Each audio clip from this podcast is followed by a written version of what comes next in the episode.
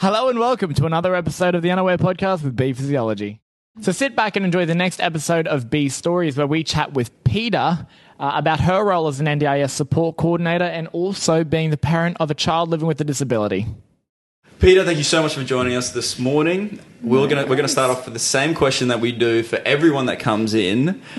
What would the name of your autobiography be? Um, very tough first question, guys. It Thank is. you we, uh, very much. Hit the ground running. Yes. Um, I've gone something simple. Treat others how you would like to be treated. Ah, yeah. Beautiful. I like that. Mm, just yep. a simple one for an approach to life. Yes. Yeah. I must say, I went to a Catholic school and uh, I wasn't raised Christian or anything like that, but went to the school, and the only real teaching I took from all the religious teachings was mm. treat others, or do unto others as you would have. Yes, and I was having a conversation with someone about it this week, about that saying, and it's used, I'm not a religious person either, but um, it's used in all different types of religions. I was talking to someone who's a has a master's in theology, mm. and she said it comes from all different types of religions, just written in different ways. So they are talking to each other. Mm. Mm. I'm still thrown that of... I mean, I'm not overly religious either, but of, either, but of all the Bible, like, you took one thing. Like, one thing. One that's thing. literally that's the one cool. thing that I there have. There you go. That's yeah. that's your fees that's, done. Yeah, exactly. yeah. Thanks, Mum. Thanks, Dad. yeah. You don't even so know hard. about the crucifixion. Like, what happened? That's a what? So take us back uh, to uh, young Peter. Give us a little background of... Uh, your story. My story. Um, so, career-wise, I worked in administration when I left school mm-hmm. um, for a large accounting firm, and I moved through a few different financial roles. Um, moved out of finance into operations and policies and procedures, and mm. then worked for a training organisation as the um, training organisation manager. Mm-hmm. During that time, met my hubby Andrew, oh, and yep. then we. had our twins ten years ago, Levi and M J. Mm. M J is why we're here today. Mm-hmm. And um, I'm currently in a um, business business role for a speech and O T clinic. Beautiful. So, yeah. And what led you into that path of... Well, actually, let's start from the beginning. Mm. Accounting? I know. At, at the very start? Yes. What drove you away from counting? I wonder. Uh, Other than accounting itself. I still yeah. have a secret passion for it. Uh, yeah, okay. You still have a secret passion yeah, for yeah, it. Yeah, yeah, Good absolutely. at math, just generally good at maths as How well. How do you feel about um, spreadsheets? Is that your thing? Ooh, Does that yeah. get your rocks off? Love yeah. a good spreadsheet. yeah. Don't love listen a good to her. spreadsheet. um, yeah. It just, I think it just evolved, because when I started my administration role, I was working for a really large um accounting firm. So mm-hmm. I think I just was exposed to different types of things, and it's, mm. it wasn't just that black and white maths. I wasn't mm. particularly amazing at maths in school. It was just, I think it just evolved from okay. there. Yeah. So, yeah. And how did that interest of accounting evolve into operations and then uh, onto your specific role now? Um, again, I think it was an, an involvement, but there's a lot of... Um, requirements in accounting world that, you know, mm. you've got to follow certain procedures and processes to do things to get the outcome. Mm. So I think it was just a natural um, thing to move into policies and procedures. Um, and then I moved into that, that current role that I'm in. Um, what really spoke to me about the role was that I had experience to help families um, from mm. from what I'd been experiencing in my personal life. Yeah. So um, it was just very much a natural progression yeah, and okay. um, has really given me a lot of um, job satisfaction. Yeah, yeah. That's great. Yeah, so... It's a product of your... Should I move that mic a little bit, or is that fine there? That's good there. So it's a product of your environment then. Yeah. It's a bit of a nurture. Yeah, absolutely. Yeah, I think thing. it's just, it's evolved from yeah. a few different things. So yeah, okay.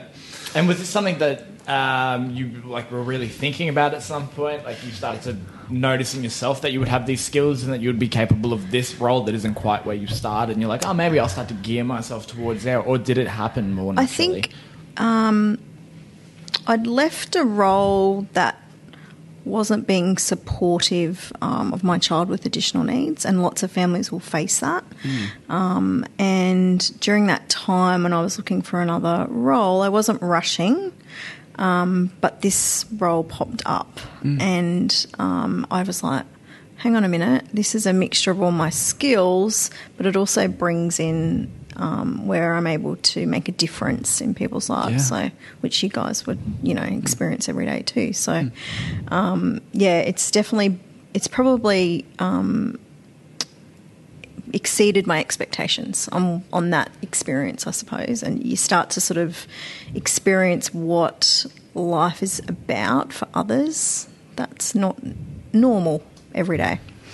Yeah. That's a good way to put it. And can you correct me if I'm wrong? So, is part of your role also being support coordination as well? Like that sort of absolutely is that one yeah. role? Is this two different roles that you've it been is. melded into one? And it is, yeah. Support coordinations um, just evolved Whoa. from the current role, um, just as as uh, an addition to what I already do for where I work. So, um, it's certainly been a change, um, mm. but again, a good change where I'm. Um, I'm there to help people and help them in their everyday life. So it sounds like yeah. it'd be a lot to juggle it because I mean, be. we obviously know of other support coordinate, uh, coordinators yeah. and that job on its own can mm. be yeah, pretty full on. Definitely. I think you just have to manage how many people you take on. Yeah. Yes. Taking too many on is not the key to that role. Yes. Um, because there are people that have all sorts of needs. Some don't need a lot and others need a lot of um, of help in that first sort of year of having a support coordination included in their plan. So,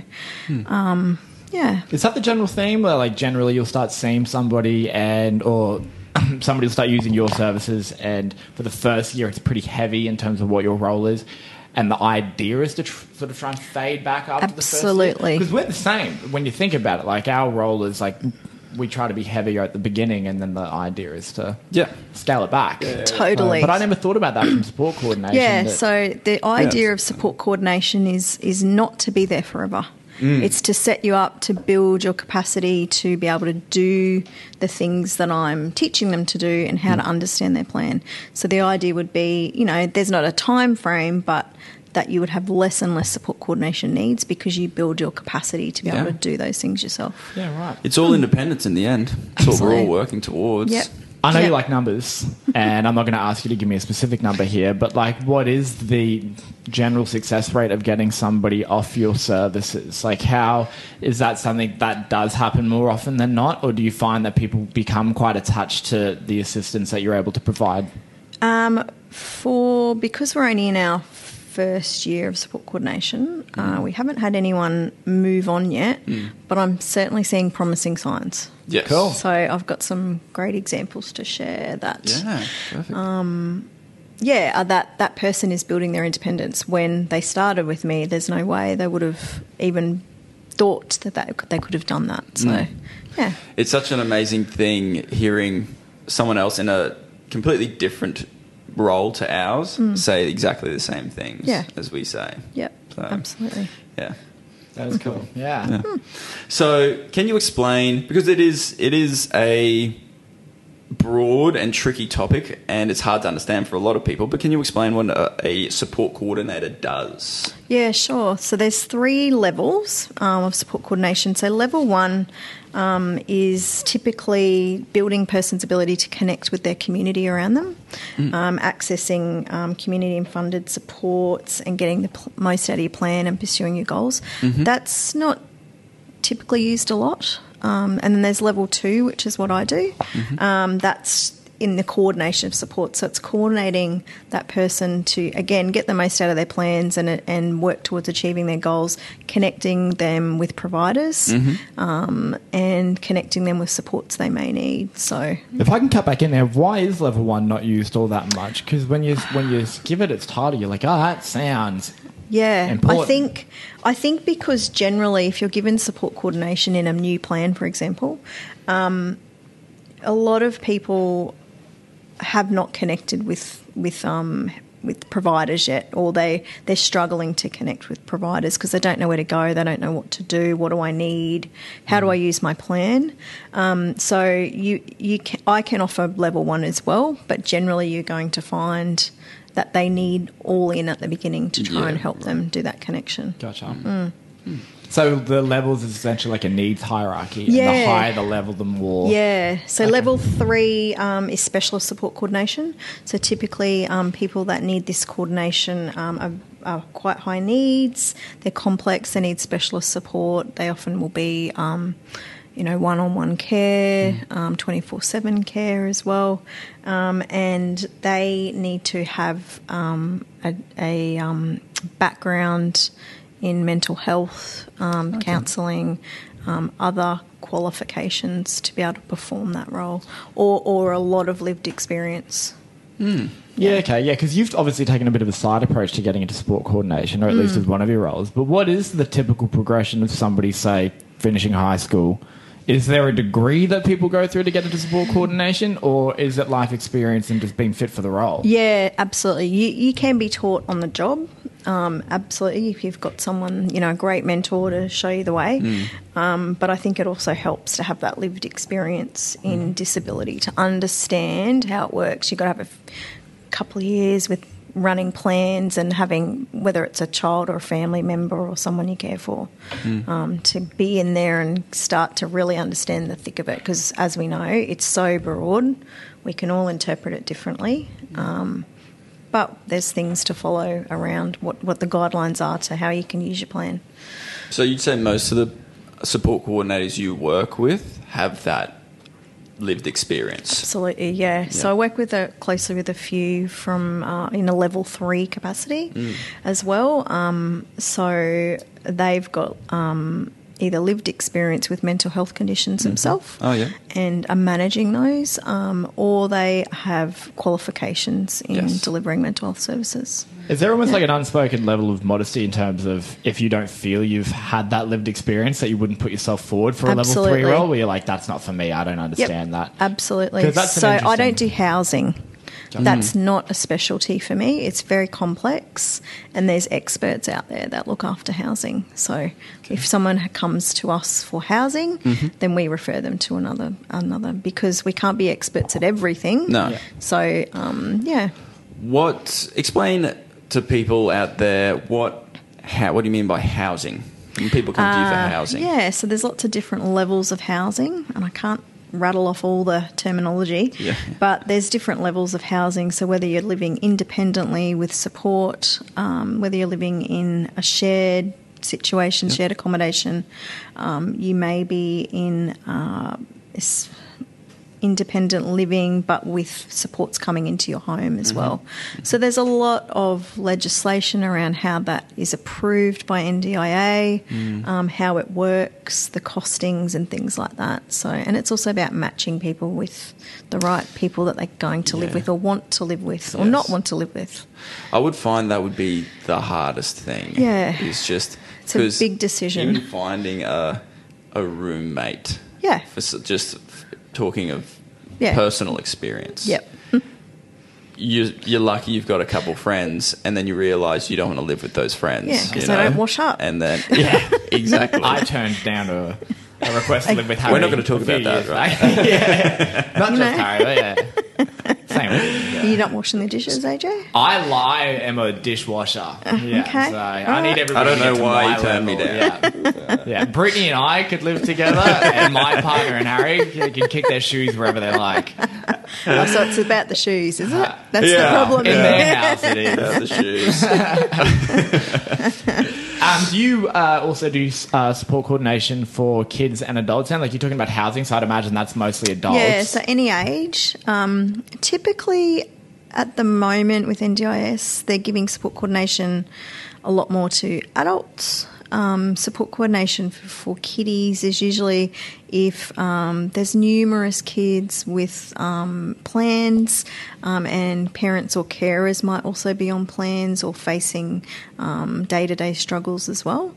So um, they sort of have a criteria on how they... they uh, give out support coordination. Right, so support mm. coordination, when you say give out, like that's its own fund allocation. Yes, so you're either going to get allocations for support coordination, or it's like you kind of need to handle this on your own. Exactly. Um, mm. Which You've, makes it sound more drastic. I yes. don't mean it in that way. But, yeah, no, um, absolutely. You need to request it, or N D I A will suggest you you have support coordination depending on your circumstances. And in an example where you might be working with a family that has more than one kid, mm.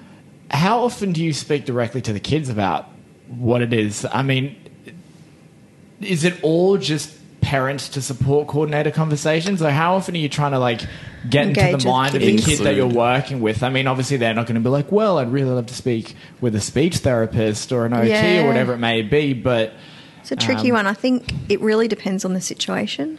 Um, some kiddies are hard to engage with with things like that, and they just might not be interested. Yeah. And mum and dad are their advocate. And mum and dad are doing a great job of that, and mm. they know that this is what they need, but this is their day-to-day struggles.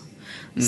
So um, absolutely we'll always offer to talk to the kids, um, but it's often mum and dad or the or the main carer that, that yeah. do that sort of advocate advocacy for their child. Okay. Yeah. So you mentioned one of, uh, one of the roles of your... Uh, one of the tasks of your specific role mm. is finding reliable support. Mm-hmm. How does that? How have you found that process for, over the last year? Yeah, it's up and down. Mm. um, it's all about trying. The main supports um, I engage with is allied health and support workers. Mm. So um, the participant will normally give me a bit of an idea of what they're after the, in the support worker, and then we'll go through and chat about whether we want independent support workers so that they operate under their own A B N. Um, some people have a preference to mm. rather than working with a big company. Cool. Um, what I do what would find, be the difference there for someone? What, what, if I'm honest, the big companies have a lot of paperwork to fill in, a lot mm. of risk assessments, okay. um, a lot more paperwork. And one of my participants has been put off by the paperwork. Just right. It's too much. I, it's the, too much. One another thing I found is that if someone's doing it independently, and this is, you know, support workers that essentially have become part of the family mm-hmm. as well, mm. they will do those heavy lift transfers for mm. people, and they'll do the things that if you're working for a larger company... It's a lot more involved. Yeah, it. You, yeah, like it would be you need two people there mm. or something like yeah. that. So there is a lot of red tape, and, and from a, you know, policy procedure pers- perspective... Absolutely, these big companies need to do the paperwork. It's part of yeah, their risk, yeah, yeah. it's part company. Of their insurance mm. and all that sort of thing. So I think that's that's a little bit of a hurdle for support workers. So, um, and then matching that support worker to the person. So we always try to do a um, trial shift and see how they gel, because, you know, they might gel on paper or mm. on the phone, but until they actually get into the home, There's, there is sometimes a difference, like like yeah. any engagement yeah. relationship. So that's probably the biggest hurdle, is matching people to support workers. Well, I can actually think of a client who, who we both see in mm. different sessions, but um, he was seeing, uh, using a support worker for a long while, and their relationship was fine, and over time it actually started to break down. So mm. it's not just that how good is the initial meeting. You mm. can get through that and be okay for a good couple of months, and then it's still something sort of, changes. And it's not that anything major had happened or anything. It just becomes, well, what yeah. is this service to me, and, and how are you... How are you delivering um, it? Yeah, yeah. exactly. Mm. And, and I suppose people's needs change all the time because people progress, mm. whether progress, it's functionally regress, or from yeah. the standpoint of independence. It's yeah. yeah, absolutely. And I think that's where you've got to try, if you're able to, is to build a team. Mm. So have two people at least, so that you have that backup if, you know, that relationship does break down or it just doesn't work out. So yeah, okay. Yeah, not so just one the, person. Um, blurred line for you being a support coordinator and then also having a child who utilises the N D I S system? Uh, it's not really blurred for me. It's pretty clear. You might have a bit of a leg up knowing yeah. how the system works, I guess. Well, yeah, I think, I mean, I think anyone can research into the system. Mm. There's lots of connections you can make to understand the system and keep understanding more and more about it, because it is so complex. There's lots of groups and yeah, pages and stuff like yeah, that. Yeah, absolutely. Yeah, absolutely. And there's so many, and they'll all give you a different perspective. Mm. Um, and there's always uh, people that who I'd probably err on the side of saying they probably want to go against the grain of how the guidelines work. Oh, we've met some of those people so, yeah, before. Yeah. So um, they're always interesting to read their comments about how they're going to make something work so that they can have it funded. Uh, yes. Yeah, so yes. that's um that's always a bit of a challenge, you know, it's just often a scroll and keep going mm. type situation. um, but, yeah, I think we haven't launched into support workers as such yet due to um, M J's age, but mm. that's certainly going to be coming up in the next few years as she moves mm. away from primary school and um, needs to gain more independence away from mum and dad. So, yeah. yeah. That's interesting. Um, just at that, you're already thinking about that, you know, coming oh, yeah. out of primary school, because we've got, well, I've spoken to another parent recently mm. who also was a support coordinator mm. um, and she's making those transitions at the end of high school. So yeah. it's interesting that you're sort of doing that in a different way. Yeah, I think we have to be thinking about it um, potentially for, you know, two plans time, how's that going to work? Mm. You know, it's also about, as a parent, um, moving into that realm of trusting someone else with your yeah. child. Yeah. yeah. Um, so there's risk there for us as well. Yeah, absolutely. Um, so, yeah, it's starting to put those wheels in motion as we start. We'll have to build our team. Mm. So, yeah. And I must say you're very good at that.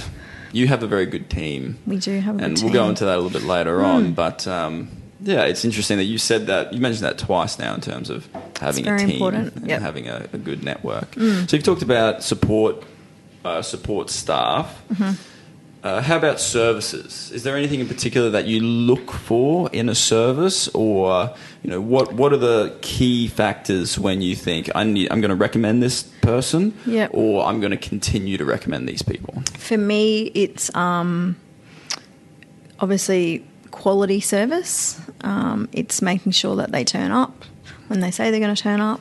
It's also word of mouth for mm. me. Um, you know, I'm exposed to a lot of different people and I hear lots of different places, and um, I can certainly know, and I also have personal experience from places I wouldn't go back to just because the service level was not there. There was not a connection between them and my child. Yes. And that wasn't even just a connection issue, I suppose. Also, it was just a disinterest yeah. almost. Um, so yeah. they're the people, well, the companies we stay away from. We're always um, keen to hear of good service and how and how that works and how the person's responding to receiving that service. Mm. Are they looking forward to seeing that person? Yes. When it's that time of the, yeah, of the yeah, day, yeah. week, month, whenever they see them. So yes. that's always important to yeah. me. So that definitely seems to be a gauge for us as well. Mm. It's like, you know, if someone, if you're showing up to someone's house and they, and you know that they're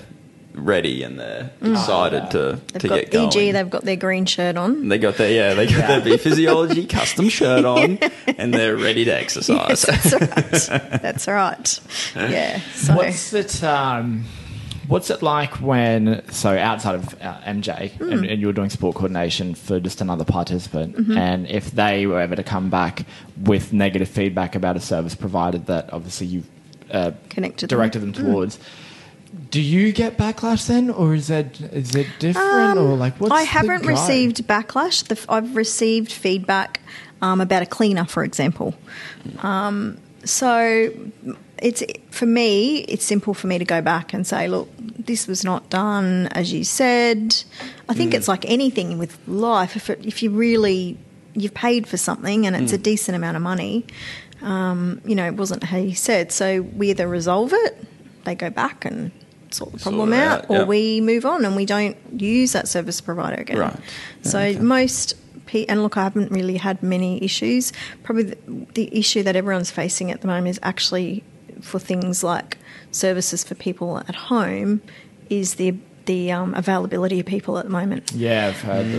that. So, yeah, yeah I'm really mm. trying at the moment for one participant's needing a gardener and a cleaner, which normally would be fine, but COVID times, you know, the workforce is short and it's another month wait until that person can get those services. Luckily, they are able to still do that at home with some help.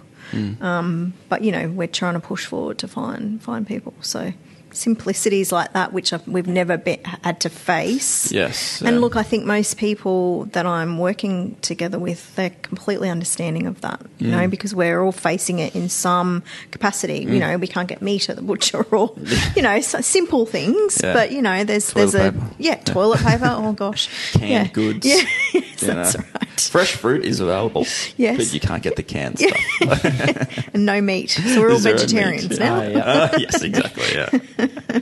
yeah, so, yeah, it's just about trying to have that relationship with that provider and say, hey, look, this was not really what we asked mm, for. Understand it. Yeah, and this, this particular person, happy to go back. They, they mm. you know, they wanted to resolve it and we move forward and yeah, we'll okay. give them another go and see what happens. But, you know, yeah. if it doesn't up to sh- ship shape for the next turn, then, you know, maybe they're just not the provider that. for us. Exactly, yeah, that's a good way to put it. yeah. You just said as well with that client in particular and the, and the gardener and the cleaner, and you were mm. like, well, luckily this person's able to take on that role at mm. least to some extent in the meantime.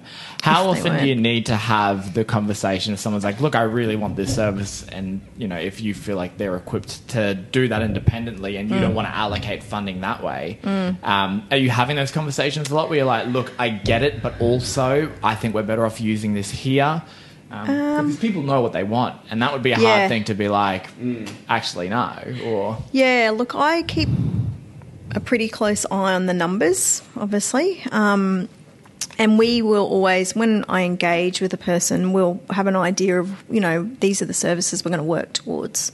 You know, this one, these are immediate and these are coming up, sort of thing. So um, if I felt that they didn't need that service, I would I would have that conversation.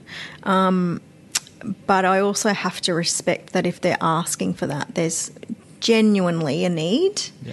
Um, I have pretty good relationships with these people to understand their, their daily life struggles. Um, so, yeah, it, it is a fine line, though. It's definitely a difficult one. If I felt that they really didn't need to be accessing that kind of service, I would have to have that conversation. But to be yeah. honest, I've not had to have that yeah, conversation. We, we kind of get it directly sometimes. We'll be like, yeah, you, you're ready to move on now. And they're like, no. Yeah. Like, you're going to yeah, keep coming here and you're like, oh, yeah. all right, yeah, and yeah. Yeah, yeah, absolutely. Weird. And I think, you know, people definitely in my main role, we, you know, we do have um, times where, hey, you're ready to take a break, like you're doing really well. Mm. And it's almost a shock for people because I think as a parent we're so focused on what we cannot achieve yet mm. and it's hard to move your mindset and go, actually, now we can, I'm saying we, that person can run for five minutes or they can um, do all their, their um, just trying to functional think. tasks yeah. around their house and stuff like it, that. It's I hard like, to move from the and negative. Look at what you actually have already done, yeah. Yeah, mm. so it, I think it comes as a shock to people sometimes because yeah. they're like, hang on, oh, I can do that mm. and I can come back. And, you know, I think the other important thing is them to know that they can come back if yeah. they need to, yeah, okay. you know. Yeah, yeah. So, you know, things can always change within a break time um, and you can always re-engage. Yeah. Yeah. That would be hard. I mean, is that something that you consciously do, like even from a, like as a support coordinator and be like, to try and look more so at what you have been able to achieve as opposed mm. to what else is needed so you can figure yeah. out when it is time to Yeah, well, back, we've or? just hit that point with one of our clients um where they just didn't feel they were able to en- engage with supports. They just were f- were scared to have support workers in their home. Mm-hmm. Um, and now we've done a full three sixty. We have a th- support team. You know, we've culled a few along the way, but that's the, how it works in terms Process. of trying to yeah. get the match. Um, and over the break, she actually engaged a new support worker herself. So, oh. yeah, this is about, hey, you're starting to do this by yourself mm. now and you can huh. do this. Yeah. So it's just... proven. Yeah, mm. absolutely. That's so cool. She just needed that help to to get there and, um, yeah, so we've had a nice little step forward. It definitely seems very overwhelming at the start. It's busy at the start right. of, on new support coordination yes. um, yeah. plan as such. So it's always busy because you want to be able to do what you can as quickly as possible. Mm. Um, mm. And, execute that as quickly as you can. Um, but I find for myself, if I we, if I sort of make, okay, these are the three main goals we're going to execute within two to three months or one month, you know, depending on what the urgency is, and then these are the ones we're going to work towards mm. in the next six months. Um, yeah. pr- probably similar to how you yeah. guys execute things. Sounds familiar. Yeah, yeah. yeah. So yeah. it's, you know, we it, it's too much if you try and do six things at once. You mm. just will get you will get nowhere because you won't be able to get the gardener, you know, you won't yeah. be able to get the cleaner, yeah. those sort of things. So, um, yeah. Step by step. Yep, process. Absolutely. What uh, are you always looking for new services, new service providers? Absolutely, and, yeah. And, and is it, and it's mainly that word of mouth that really draws you in? To, yeah, definitely. To get people um, on board? Yeah, absolutely. Dr- um, word of mouth, um, and as myself, maybe this is not the right wording, but if you're if there's a bit of a, more a long wait list for someone, mm-hmm. they're generally going to be services that you probably want to engage in. So you want to put yeah. your name down, generally, okay. generally speaking. Yes. Yeah. Um, the demand's high for those. You know, there is a massive shortage at the moment of allied health mm. around Brisbane, but um, yes. wait lists are really a bit of a trigger for me as to how long you're waiting for someone's services, okay. depending. What, what's your uh, longest wait list you're oh, on?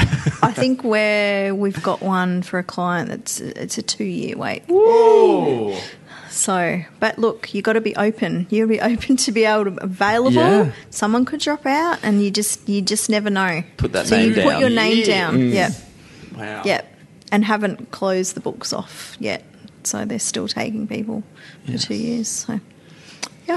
Mm, I think nice position for them to be yeah, in. Yeah, good on them, but it almost sounds stressful. It sounds impossible. Yeah. yep, yep. Moving on, uh, do you, can you think right now of any particular stories that you've uh, had from support coordination mm-hmm. uh, that you, you know, you'd like to share? Share with everyone. Yeah, so I shared a little one earlier where mm. she, uh, the lady went on and engaged with her own support workers. Um, mm. Another one had been uh, another lady wanted to um, wanted me to organise a type of therapy for her, and I said, look, we'd put a wait because there was she had a lot going on and she'd had an accident. Um, let's put a wait just until you're feeling a lot better from your accident and you've recovered. She um, recovered quite well over the Christmas break, and she went and engaged in the service herself. So, bloody yeah, brilliant. It's just great. Like, to me, that's success yeah, because that's, that's confidence. That's, hey, I can do it. Mm. And um, she actually attended that last week for the first time and just loved it. It is amazing seeing people's confidence in their own independence at the start and just how shaken mm. someone can be. Yep. And then even just a slight improvement on that mm. can just completely change their world. Absolutely. And it's it, being there at the at the beginning or at a particular point and mm. then seeing any kind of change, mm. it just stands out. Yeah, oh, it so really much. Does. And that probably people hear that and think that's, oh, that's not a big deal. Mm. But in an in an everyday world, yeah, but when you're dealing with multiple disabilities, that's a massive deal. Yes. Massive deal. Exactly. So, um, yeah, that's all sorts of high fives from me to mm. her, so... Yeah, yeah. Hmm. Fantastic. So, obviously, you've been working in support coordination for a little while now mm-hmm. and... Uh, people come back with feedback for you mm-hmm. about, you know, a, a whole number of things, I assume, but probably the N D I S as a structure, mm. as a whole. What are some reoccurring trends when it comes to people and their feedback, positive or negative, I guess, mm. when it comes to the N D I S uh, as a their, you know, only source of income sometimes? Mm. Yeah, so I think the biggest challenges most people face is understanding the buckets of money and yes. what they can be used for. Mm. Um, it can be uh, just as simple as I, d- I have this money but I don't know what to do with it. Um, some people, for them, when they've received an N D I S plan for disabilities, they've never engaged in services previously. They've never been able to or been able to afford to. Um, so that's a big challenge, just, again, jumping over that hurdle. What do I what do I do? How do I use this? Even though I face all these struggles, how do I get over the first hurdle? Mm. Um, and then probably the grey areas of the the N D I S in terms of how you can use that yeah. money and the connection to a disability. Mm. So that's probably a big one that I see being not understood or manipulated mm. to their best of their ability. Right. So you think that there is uh, like there's ways that funds can be manipulated a little bit better to give people what they... Yeah, because I hear like yeah. little things. I'm like, oh, I had no idea that you could use your fund that yeah. way. And like we obviously work with plenty of people who are using the N D I S. Yeah. And... So uh, what I find, so agency managed uh, clients um, are, are limited on where they can use their funds. Plan and self-managed uh, have a lot more flexibility. Self-managed, even more flexibility. Mm. But I think the key thing people need to remember is that the services that you're seeking or the items that you're seeking to purchase, they need to relate to your disability. Yes. Yeah. That is what the scheme is about. Oh, yeah. Um, because I think we run the real risk of the scheme being, you know, we, we're hearing lots of slashing um, and... You know, it's meant to be a positive thing for people with disabilities, and we certainly don't want that ripped from under everyone. So it's probably the biggest fear I have is that the people that are not doing the right thing or maybe mm. just, you know, fudging it a little bit to mm. make it work, that's going to be the undoing. Death of, by a thousand cuts in yeah, a way. Yeah. The, um, I mean, and that's for us as well because a lot of the people that we see will use N D I S and need a lot more like specialist help. Mm. Like that's the thing. And they're not getting it. And they yeah. Because their funds are being slashed. Exactly. And they need it. They're in genuine yep. need, need of, of that yes. to survive every single day. Yes. And mm. you know, we've we've had plenty of stories, but recently we've had uh, one client who essentially just got this particular bucket just mm. cut in half. Mm. And was just like, okay, you can have half now. Mm. He used all the money. Mm. And his uh, his condition is degenerative. Yeah. So it's not going to get better. What do we, you know? Mm. So, okay, you're going to have half the money. And then for the last six months, he's been in a bit of a back-to-back, a back-to-back-and-forth war with mm. N D I S, just trying to explain to them his situation. And, mm. and, and if, if you go and lay eyes on this man mm. and you spend... two hours with him. You'll notice the difficulties. Straight away. Mm. Straight away. Yeah. So, yeah, it's little little things like that that you, yeah, it's it's troubling, especially for yeah. us and you yeah. guys as well. Yeah. And if everyone kind of figures out just how to use it properly, mm. I think we'll be fine. Yeah, I agree. But there's and a I lot of this. There needs to probably be a little bit more tightening up by the N D I A. Yeah. People still get their flexibility. You know, if they want to use unregistered providers, you know, that's that, mm-hmm. that choice and control, which I fully support as well. Um, it's just about using the monies for things related to your disability. Yeah. yeah. Yes. So, mm. yeah. I that's could, the I overarching. Could, yeah, absolutely. Yeah. And, I could, you know, I could talk for a long time. I've had lots of conversations with people about things where I think, oh, gosh, I just can't believe someone's claiming that. It's just not the right thing to do. Yes. So, but mm. you know, we'll see what happens. Yeah, watch this space. So, tell us a little bit, a uh, little bit about M J and her personal uh, growth, and then leading up to N D I S, and then her N D I S journey. Okay, so she was born ten years or ten and a half years ago now, mm-hmm. and she's not a baby. She tells me, uh, with her twin brother who's neurotypical. Mm-hmm. Um, at six months of age, she had a seizure um, early in the morning. Um, saw it on the video monitor, the baby monitor. We called an ambulance because we'd never seen, you know, mm. she wasn't unwell or anything like that. Um, that resulted in a trip to hospital, some testing. Nothing was coming up obvious, just on basic testing. Um, returned home, and then within the next few months we had progressively had more seizures. Mm. So that resulted then in um, M R Is, trying to work out what was going on, and medication. And there began our epilepsy medication journey. Mm. So um, that in itself from then on, uh, probably she's a very late walker, so she didn't walk till she was about twenty, twenty-two months, mm-hmm. so quite late. Um, despite us sort of checking in, we'd had, we had engaged with physios at that point in time, um, just trying to work out, was this just because of a premature birth? Mm. There was no pinpoint at that point in time, just yeah. delayed delayed um, achievements and yeah. goals and things milestones, like that. So, yeah, milestones, yeah. yeah. So uh, continued on probably at around... Three, those milestones were being met, but they were definitely delayed. Like speech was delayed, gross motor movements were all delayed. Um, speech was very much behind and she struggled and the seizures continued.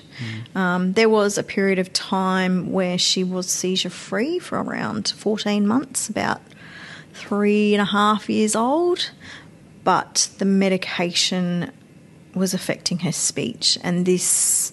as lots of parents of kids with epilepsy will come to understand, is that these meds are great for uh, controlling seizures, but the side effects can ha- be other things, so speech delay, cognitive delay. Um, mm. So you've got to keep trying all these different combinations of medication. And even from when that started at eight months old till now, there's been huge improvements in medications for epilepsy. Yes. Mm. So that continued, and, you know, we sort of battled on. We continued therapies for her to try and um, help her. What type of therapies? Up. So we're doing speech, mm-hmm. O T and physio. Mm-hmm. Um, physio was more around getting her to walk. Um, so once she got up and running, she was okay. She was always a bit wobbly. She had a, a bit of a um, wide gait. Yep.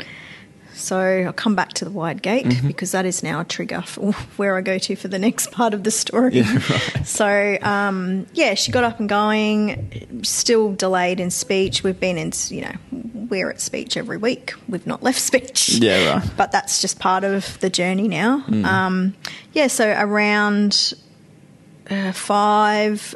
We she was starting school, speech was catching up but certainly not age appropriate, all gross motor movements delayed still. Mm. And we started um, chatting with the school, and they undertook um, I Q testing, which is where we discovered she has an intellectual disability as well. Mm. So we had that diagnosed, and then only about mm, two years ago um, we had been in hospital for some seizures, and they said, look, there's new um, epilepsy panels available now for us to test on. Mm. So they've added things that you can test in the in the panels. So can we do a blood test? But it's got to go overseas, and it takes about six weeks. So we said, well, of course, we'll, we will do that. Um, and during that time, probably a year or two prior to that, we joined a medical research from the Uni of Melbourne, maybe R M I T, can't remember. Um, to Shout be out to both. Thank you very much, Dr Ingrid Scheffer. um, yeah, so we joined a panel there to have all of our bloods taken in the family as well, our immediate family, just to be part of research, because we hadn't had a reason for the epilepsy. It couldn't be put down to premature birth. There was not a connection. Um, so, yeah, we had the intellectual disability Um, diagnosis, and then two years ago um, I had a I received a letter in the mail from Dr Ingrid Scheffer, who's a Dravet syndrome specialist in Australia, and she had said, I've been looking at the um, blood that you provided, and I think M J has Dravet syndrome. Mm. So she had then contacted M J's neurologist in Brisbane, and um it took Ingrid to look at M J's file in a different set of eyes to realise that she had Dravet syndrome. She was nice. Almost borderline in a way. Um, Dravet syndrome has a, a, a spectrum like autism, so you can be on the milder end or very severe end. Mm-hmm. So um, for kids that have Dravets, uh, they generally have an intellectual disability. They have a crouched gait mm-hmm. or a gait problem or develop a gait problem. Um, they face generally uncontrollable seizures, which can be grown out of as they get older or may not.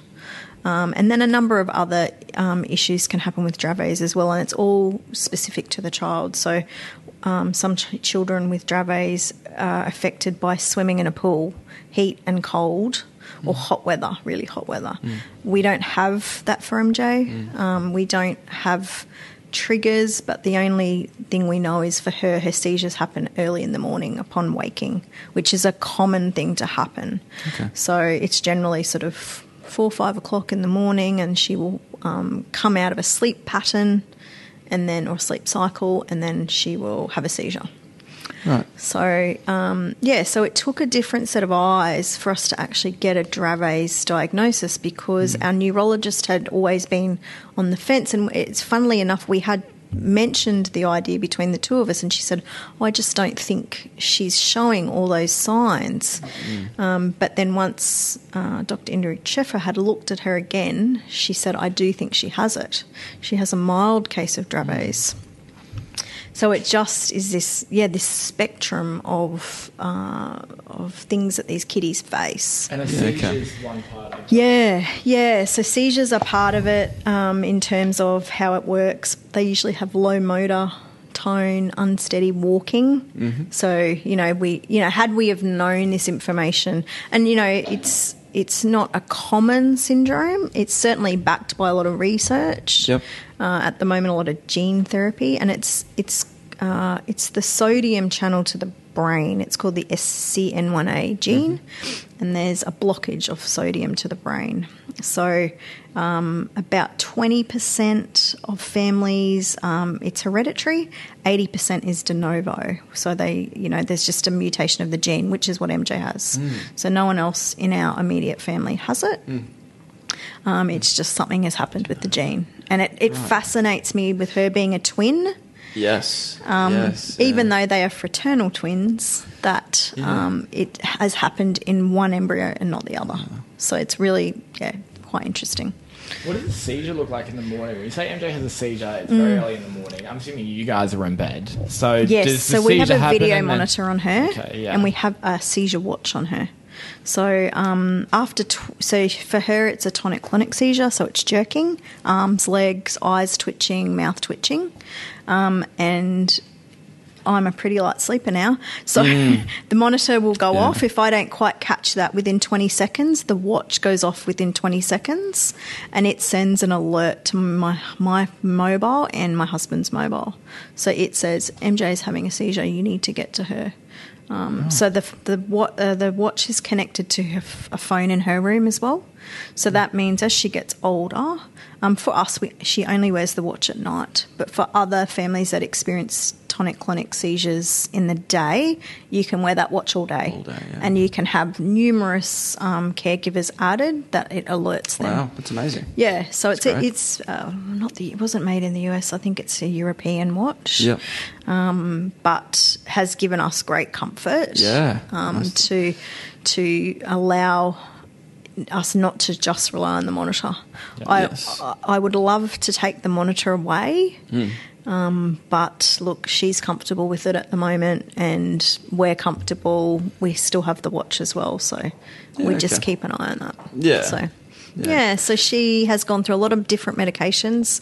Some work really well. Yes. The other realisation once she had her Dravet's um, diagnosis was that some of the medications that she had been taking are not suitable for Dravet's. No. They actually increase this, they further block that sodium channel. Oh, right. There you go. But we didn't know that. Yeah. yeah. So... Um, Yeah, so that's... There must have been a bit of a sigh of relief then when you kind of like find yeah, out... Yeah, I think it was. You know, you, you do have that heartbreak when you have a diagnosis. Yeah. Mm. But it is also, for us, it was a sigh of relief. I, mm. real, I realise for some families it's not. Yeah. Um, but for us it was, because we can now understand what what she's got, mm. how does it look... Mm. How is it going to look in the future? Yeah. yeah. What are we preparing for, sort of thing? Yeah. So, um, yeah, so that's – and and then the other success in terms of Dravet's was last year um, it was approved by the P B S to have cannabis oil. mm, at yes. a P B S price. Oh, lovely. So that's actually been very successful in her medicine regime for us. Wow. Very okay. successful. Okay, so... Were you, so were you using it before it was approved? No. Was it just way too expensive to even oh, try? Yeah. Is that the idea? Yeah, mm. okay. So the... And, and the public system wouldn't support us if we were doing that right. for her. Okay. Yeah. yeah. So it, it's, it's so they, they rock in a hard off. place. Yeah, yes. Yeah, okay. yeah, yeah. So right. in terms of the... positives that the cannabis oil has had with M J's mm. seizures, is it just purely a reduction of the events? Uh, it's a number of things, reduction of events. So we had a period of about fourteen weeks with no seizures. Um, Beauty. It's also clarity, memory, concentration. Wow. She struggles with those things. They're all, and that's all part of her disability is that... Um, she needs a lot of repetitive learning, mm-hmm. so we can't just um, expect her to learn something straight away. It's always very repetitive. It could take a number of weeks. Some things, you know, for example, for school, she's very behind in reading, mm-hmm. not from lack of trying, mm. but that, that repetitive needed with reading and sight words and all camera words, what, whichever school calls them what, mm-hmm. is is very difficult for her to jump into that part of her mind and pull that word out quickly, which is what normal kids do. They lock that in. Yes. You know, anyone locks that in. Yeah, yeah, yeah. I just quickly look at that word and I can recall it that quick. Yes. For yeah. her, it's not that simple. And the cannabis oil has seemed to help with that. Absolutely. Yeah, absolutely. Cleared her mind a lot more. She can recall things. She had probably her best year at school last year in terms wow. of Amazing. just um, once we started the cannabis oil and it kind of kicked in, um, she was just, the teacher's like, what is going on? She's on fire, you know, mm. like she's retaining things better. So it's been a big change for her, so mm. we're hoping to continue to keep it in our medicine regime. Yeah, that's so interesting. Like we just mm. like the podcast we did prior to this, mm. we spoke about C B D oil. Mm. Yeah, it's that's like true. Just as she was singing its praises the same way, but it is a completely different condition. Mm. Yeah, yeah, and yeah, and yeah. some people it doesn't work for. Like yeah. that's the reality of medications, like, and even the other medications that are not as natural, mm. um, they don't work for her. Yeah, and that's just that's the part the trial and some error. Some make it worse. Exactly. yeah. Well, you know, we know now that some yeah. make it worse. Um, so yeah, that's been a big change for her in the last that's sort great. of thing. I love hearing things mm. like that because yeah. it's something that you wouldn't necessarily uh, rely upon. On having no. a big impact. Yeah. And then all of a sudden it comes up and you think, oh, that could be a possibility, and it has an impact. Yeah, absolutely. It's fantastic. Yeah. M J has a fantastic team of people around her. She does. And she, uh, including myself. So I'm part well of that done, team, Harry. everybody. But uh, I wanted to, I guess, get your input on helping other parents navigate that initial stages of and building, you've, you know, a building a team, and that's something mm. that seems very important it's to you guys. It's really important to us. Um, we hadn't always had it. We it we took a while to get there. Um, we've got Harry, uh, obviously, doing our exercise physiology. We've got the wonderful Julie with our speech therapy. We have Dana and Nadi doing O T for M J. Mm-hmm. Um, and we have a podiatrist as well. Mm. So podiatry we only see a couple of times a year, um, but that's also made an impact on the work she does with you yeah. as well. Yeah. So that's been lovely. Um, we also have been blessed with her school to have such an amazing um, special needs team. Um, they have just never questioned doing anything to help her and to try and guide her in school. And I realise some families, again, don't always get this, but I think you've got to push for it. You've got to just keep going back and saying, what are we doing? What can we do to help my child in school to, you know, enjoy school more or be included more? Um, or how do I help them with doing anything they need to do? Mm. You know, um, you know, there's a fine line, obviously, with N D I S and, and school, but we've got to have that connection with our therapy teams yeah. because um, if if you don't, then, you know, I'm obviously relaying all the information back, but just having that direct connection. So what we've been doing in the past sort of eighteen months is having a multidisciplinary team meeting. Um, and that's come in all shapes and forms, via Zoom, via phone, but we arrange a time where all M J's therapists and the school um, case manager and the deputy at the special needs unit all jump in. I think we took about an hour or something last time. Um, and we all jump in and say, hey, this is what we're doing at the moment and these are the things we're working on. This is the approach we're taking with M J. And I think Harry can probably attest it was great for everybody, um, the first big one that we did. It just helped everyone understand different things and yeah. share approaches that we're taking to try and help her grow. Um, like Harry spoke to her sports teacher, um, mm. you know, the speechy and the teacher at school speak quite frequently because they need to engage the, what we're doing for her to help. You know, it makes school easier. We don't want school, you know, she, we're very lucky that she loves going to school. And I dread the day that she says, I don't want to go to school because, yeah. you know, I think I'm different or people are, you know, noticing my differences or whatever. Is that the same thing that you were talking about with the baby monitor? Oh, not the, sorry, not the baby monitor, but the mm. monitor. Um, is that yeah. the fear there where you're like, she's going to get to an age where she's like, I don't need a monitor in my room anymore? Like, that's absolutely. the thing that you're trying to... Yeah, okay. yeah, absolutely. I think she will. And I think...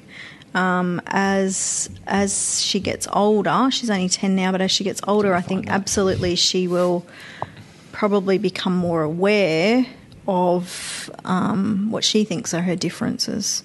Yeah. You know, so yeah, yeah. I, I have to be mindful of that. And in my mind, you know, we were sort of tracking back before about preparing for support workers. Well, in my mind, I'm like, well, we're going to need to engage probably a psych to help her work through that, you know, yeah. and how do we do that? How does that look? Mm. How could it look? I can't mm. predict all that at the moment, but mm. I am sure there will be a, a, a time in her life where, um, you know, mentally she might she might face challenges with how to accept that life's a little bit different for her. Yeah, yeah so, absolutely. Hmm. So it definitely sounds like uh, advice being consistent advocacy and absolutely. encouraging communication between services as well. Absolutely. Get them involved, even if it's not with the school. You can't, if you can't manage that, but I push for that if you really, if you can do it. Mm-hmm. Is that at a uh, private school or a public school? Public school. Cool. Mm, yeah, yeah. So um, absolutely get your team, even if it's once every six months. Yes. It's worth it. Yeah, it is absolutely, absolutely worth it and it's absolutely allowed. Yeah. If you have an N D I S plan, it is absolutely yeah. allowed. Those teams need to talk or else you're just doing these things independently. They do all work together. Yes. I understand the time thing, but I honestly can't imagine any any stakeholder not wanting, wanting to, to do that because it...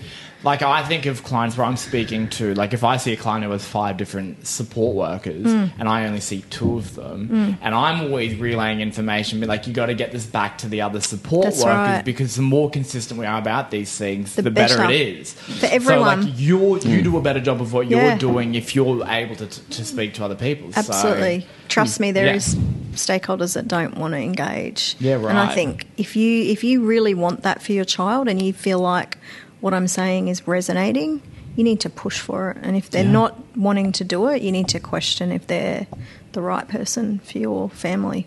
Perfectly put, I mm. think. Yeah. What's, what's one thing that you've learnt and wish other people understood about disability? Hmm. Simplistically, um, people just want to be included yeah. in all different facets of their life, you know. Offer an opportunity, include people where they should be included. That it's that simple. Like, I think the absolute joy of N D I S is that um, the general population is now being exposed more to disability and understanding it more.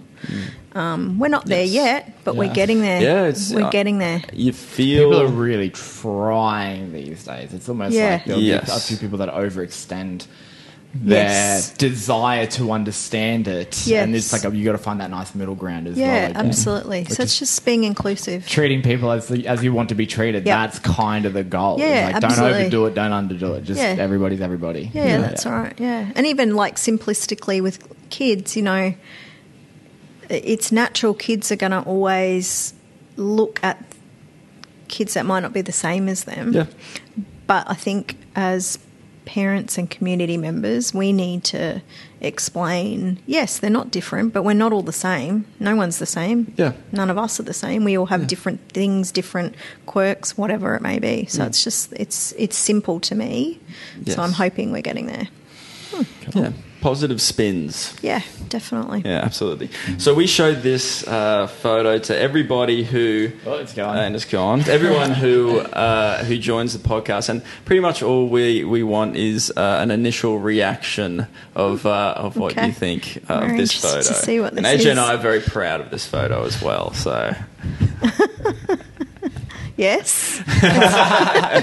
Very much you too. Yes, yes, yes, yes. Yeah. Do we look like we're about to get married? No. Or that we've been married? It looks like A J's probably done something naughty. Yeah. Ah, wow. Yeah. And I found well, it hilarious. Well, you can't see my hands in the photo, so. Thanks yes. so much, Peter, for that. That no was worries. fantastic. Uh, and all the best going to the future with okay. the N D I S and figuring out more and more as time goes on. Thanks. And it's been such a pleasure yeah, to work with really you and awesome, M J man. as well. Thank so, you guys. Thanks yeah. for having me. No worries. Thank you, Thank you everybody. Right.